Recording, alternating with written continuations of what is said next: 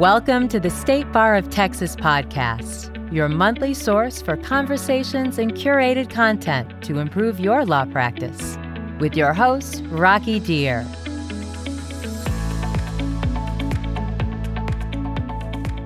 Hello, and welcome to the State Bar of Texas podcast, recorded from here in Houston, Texas. We are at the State Bar of Texas Bar Leaders Conference, and this is Victor Flores, and I am the host for today's show.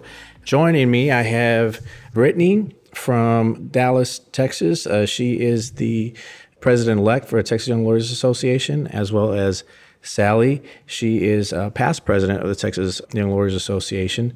And before we get to our topic, I'd like to see if maybe you could tell us a little bit more about yourself, Sally first, and then Brittany. Sure. Hi, everybody. Welcome to our podcast. Like Victor said, my name is Sally Pretorius. I am the immediate past president of Texas Young Lawyers just rolled off here in June and was happy to turn over the reins of TYLA over to Victor. And I practice family law in Dallas, Texas, where I live with my husband and my two dogs. Hey everyone, this is Brittany Harrison, and I am your TYLA president elect. I'm also a family lawyer that practices in Dallas, and I'm originally from Austin. Thanks, thanks, guys. And and today we're here to talk about, or actually answer some questions that were handed out at the uh, new lawyers swearing in ceremony. And we got some questions from some of the new lawyers. And so we'll be uh, discussing some of those and providing some, maybe some helpful tips. I guess we'll start with the first question here. The first question comes from uh, a young lawyer out of uh, based in Dallas, Dallas, Texas. Uh, the question is, what is the biggest, most important thing to do when preparing for trial? I know I'm actually not so much a litigator, but but you both are are constantly in, in, in the courthouse. Maybe we'll start off with Sally. Sally, what are, what's one of the most important things you do for trial prep? I mean, I have two things. Okay, so one is know your judge. If you don't know anybody who knows your judge, go a day before, a week before, sit in and watch your judge. Judges are super particular about how they run their court call friends, call mentors, call anybody you can who's been in front of that judge and find out what their little, you know, idiosyncrasies are or find out what their preferences are, how do they want stuff. The second thing is over prepare. I would tell you um, that even as a 10 year practicing attorney, I still over prepare because I think that the easiest way to lose in court is to not be prepared and I have won cases that maybe I shouldn't have, or won cases against way more experienced attorneys because I was over prepared and had everything that I need. So I know Brittany and I were trained the same at the same firm, so I'm sure we share a lot of the same same opinions. But those would definitely be my two pieces of advice. And I would completely agree with both of those. And also, really prepare your clients because a lot of times they're not going to be familiar with being in the courtroom. They're going to think it's exactly like it is when you're, you know, watching a television show.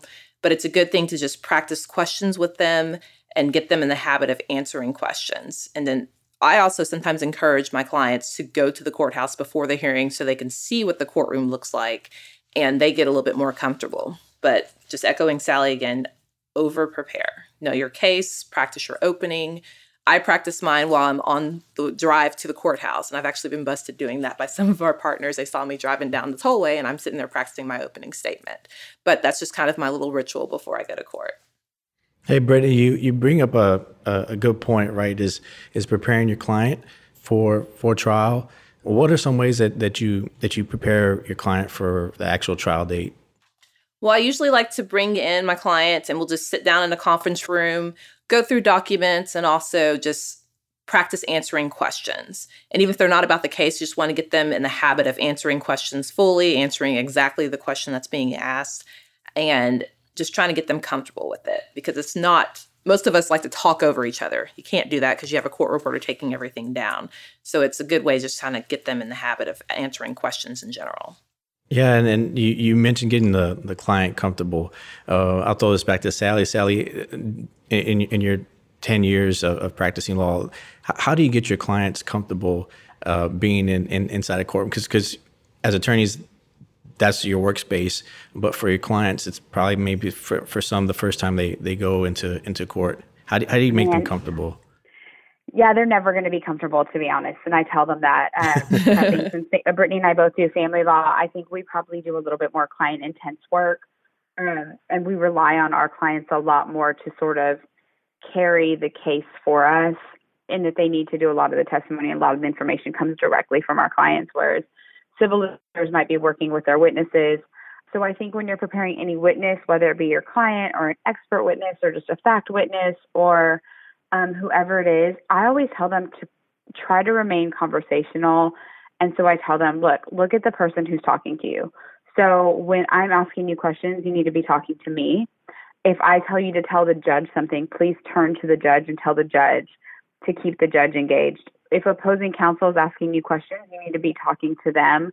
Don't have darty eyes. Don't, you know, when I'm talking to you, don't direct your questions. this is like a family law thing, but don't direct your answers to my questions at the other side. You know, you're not going to win any points in a jury trial or a bench trial or any hearing by being snarky. So I always try to just tell them to be conversational and look at me when they're doing it and remind them that nobody's comfortable. I'm not always 100% comfortable in the court, especially if I've never been there before. So um, I think it's just something that's out of our comfort zone for all of us. Nobody, nobody was born and raised in a. I mean, maybe some people were, right? But that's not your natural habitat. yeah. So uh, both of you, both of you were sharing. Yeah, there there is maybe some some legal preparation, of course, a, a lot of legal preparation for a trial hearing, um, but also preparing our clients. So I, I, think that's great. That's great advice. Uh, we have another question from uh, a young lawyer out of Houston, Texas. Their, their question is What's the best method uh, for coping with work and workload stress and just maintaining sanity as, as a young lawyer?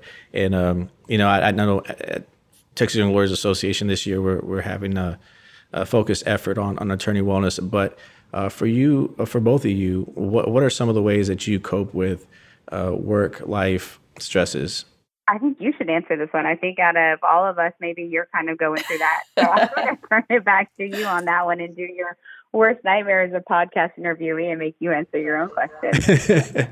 so I think what Sally's sharing is my family just had a, a, a, a baby uh, that we had eight weeks ago yesterday. And so balancing uh, taking care of family along with the work stresses and then now, uh, you know, traveling across Texas uh, sharing it with everybody, all the lawyers about all the good things that uh, the State Bar of Texas does, along with the efforts and programs from the Texas Young Lawyers Association. That that takes a lot into your calendar.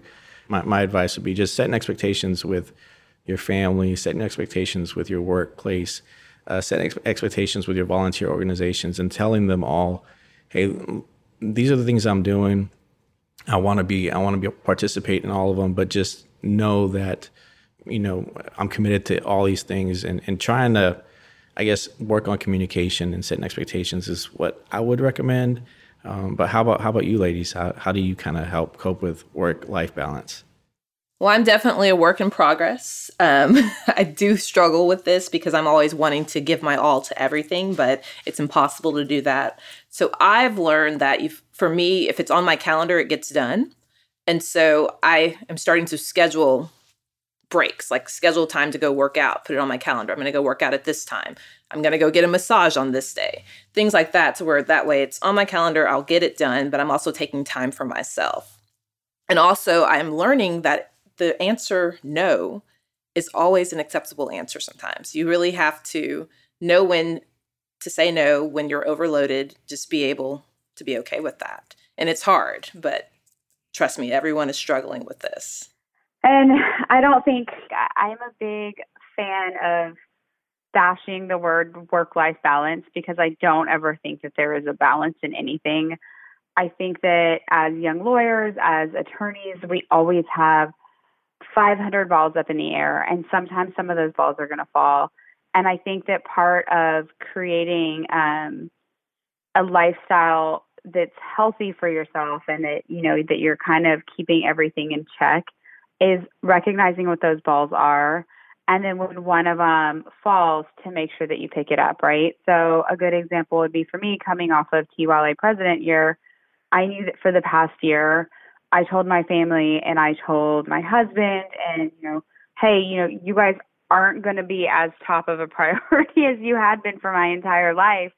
And so for this year, this is what I'm giving my all to. And so when TYLA ended, I um, made it a point to see what balls had I kind of dropped and where did I need to pick up the balls and put them back up in the air. And so that's something that I've been doing. And along with that is kind of what Brittany said is I've been having to say no to stuff. So I know that there are, you know, fundraisers or there are happy hours I could probably go to every night of the week just living in Dallas. And I've had to start saying, you know what, this one's probably not a good one. I haven't had dinner with my husband, you know, for an entire week. And that's something that I'm going to do this year. And so I think saying no and just recognizing what those balls up in the air are and realizing when one of them falls is probably a really good step. I don't think that any of us can keep all those balls up in the air. And I think to even have that as an expectation is, or to have any sort of balance in your life is sort of that that what that thing in itself is putting stress on us to think that we have to create a balance or keep all those balls up in the air. So that's my feeling on that. Right. No, great points, uh, Sally and Brittany something that you guys started talking about that you both kind of mentioned maybe you, you, didn't realize it was lawyers young lawyers are always doing all the things right we say all the things and and and it can be um, not only stressful but just take a lot of energy out of you i'm, I'm going to ask a question i'll answer it first to give you guys time to think about it but uh, what's one of the the ways throughout your week or within a day that you re-energize so that you can do or attempt to do all the things? That's the question. I'll kind of answer it first to give you guys time to think about it. But for me, my my my kind of outlet, my recharging is is actually spending time with my two boys. They they kind of ground me. I say now two boys, but uh, at the time, uh, my son my son uh, Brennan, and just doing activities with them, it kind of just it gives me just a enough amount of disconnect from from work or you know stresses of volunteer service and kind of grounds me. And so that that's you know whether it's going to a baseball game or just playing you know ball outside with him, that kind of gives me the the energy to keep on keep on going and kind of gives lets me refocus a little bit so that I can do all all the things and or at least somewhat be somewhat successful in, in doing all the things. Uh, so how about you ladies? What's the one thing that re-energizes you? Um yeah, so I go on these really long, obnoxious walks with my dog. We rescued a German haired pointer about five years ago, and she is a terror if she doesn't go on a walk. And I didn't realize that I also needed those, you know, 45 minutes an hour. Sometimes on Sunday mornings and Saturday mornings, we go for two and a half hour walks. And I think she's become a little accustomed to those and a little spoiled. But that dog can tell you, I think she knows somehow inherently when it's a weekend.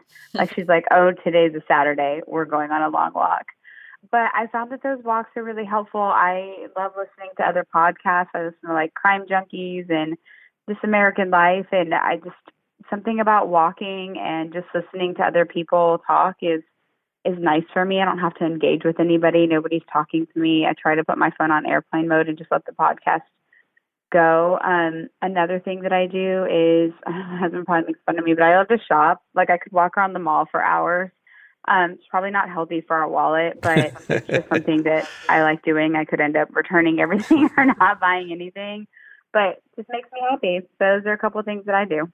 How about you, Brittany? Yes, and well, so like I said, I'm I'm still a work in progress, but things that I have found. Um, I moved to a new neighborhood in December, and I'm finally getting out and exploring that. And so walking around, just kind of seeing what's out there. But I'm very much an introvert, and so I like to stay at home sometimes. And frankly, I'll throw on an episode of Golden Girls, and I'm good.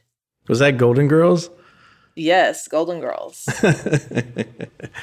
I'm telling you, it's just relaxing, or you know, just watching just just random TV shows, stuff like that, listening to music, but just kind of being by myself, not really thinking about work, and just having time for me. Well, that's I mean, the, the, those are all great recommendations, and I guess you know to your point, Brittany, right?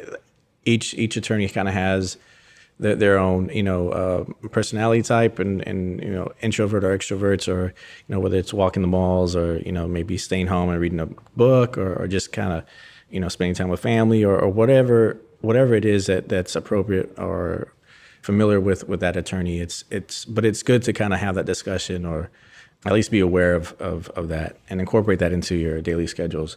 Uh, so we have one last question uh, that I'm going to kind of throw out there. This question comes from a young lawyer out of Grand Prairie, and her question is tailored about fear and the fear of, I guess, just I guess generally being a, a young a young lawyer. But her question is, how do you get over the fear of jumping into something so new that's so much? And so, just the perspective of being a, a brand new, newly minted young lawyer and all the fears that come with starting a career in law. Uh, uh, how, how, did you prepare yourself? Or I guess that's maybe not the appropriate question, but just how have you dealt with that fear? And does that fear ever go away?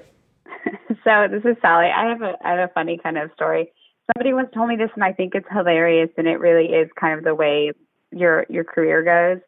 Is when you're a young attorney, you really think like you you have this fear about like how you're going to perform but you don't have a fear about how much you don't know.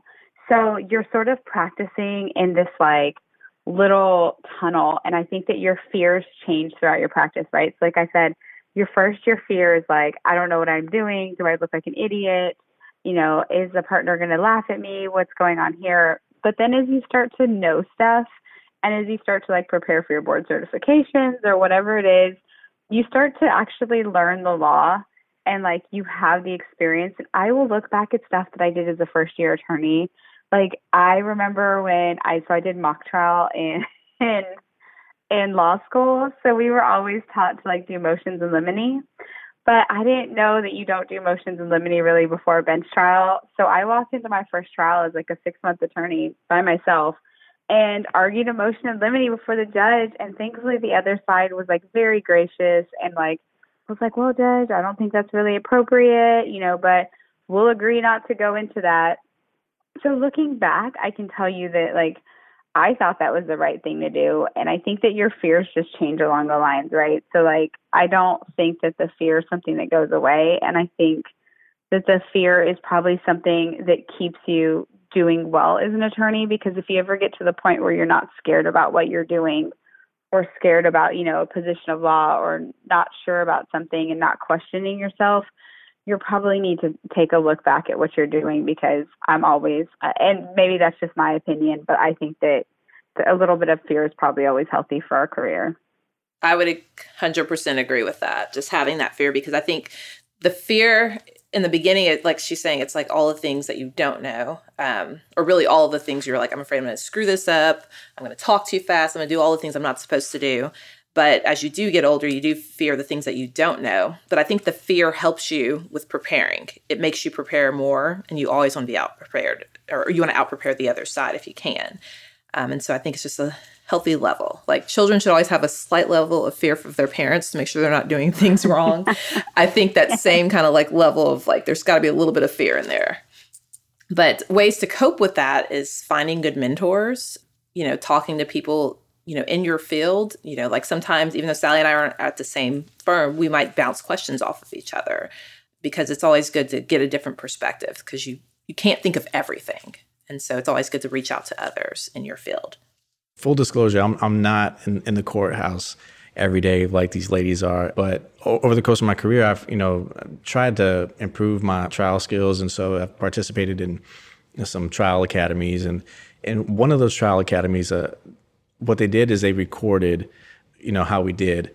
And we were kind of scrutinized, or at least you know, uh, critiqued on on our performances and, and how we did in these, uh, you know, either cross examination or direct or opening or closing and what I realized was that internally, to you know, I thought I butchered you know my my cross, and after reviewing a video of myself doing it and hearing the critique, it really wasn't that bad. And so I think some of the fears are are you know we're kind of we're harder on ourselves than we should be.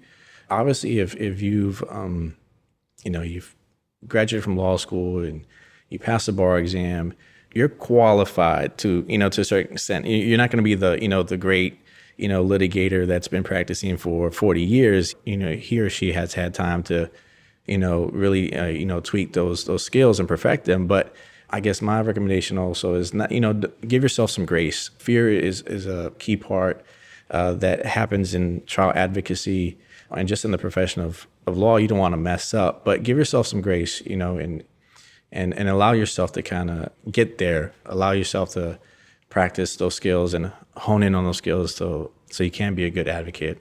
That's just kind of my my, my two cents. Well, it looks like we've reached the end of our program, and I want to thank these two incredible ladies, uh, Brittany and Sally, great leaders in uh, our organization for TYLA. Thank you for joining us today. Thank you so much. Yeah, you're welcome. Thanks. Vic. Thanks for having us. If our listeners have questions or wish to follow up with you, how can they reach each of you? Yeah, so my email is Sally, S A L L Y, at Koonsfuller, K O L, two O's, N S, F as in Frank, U L L E R dot com. And I'm happy to talk with anybody. If you're in Dallas, I always have a one free coffee policy. So if you want to go out to coffee, I'm happy to take you out for a cup of coffee. Yes, email's probably best for me as well. It's B Harrison at GBA, like Goranson Bain Ausley, familylaw.com. Or you can just go to the tyla.org website and you can find all of our contact information on there as well. Hey, ladies, thanks. And uh, that is all the time we have for this episode of the State Bar of Texas podcast. Thank you to our listeners for tuning in. If you like what you heard, please rate us and, and review us on Apple Podcasts, Google Podcasts, Spotify, or your favorite podcasting app.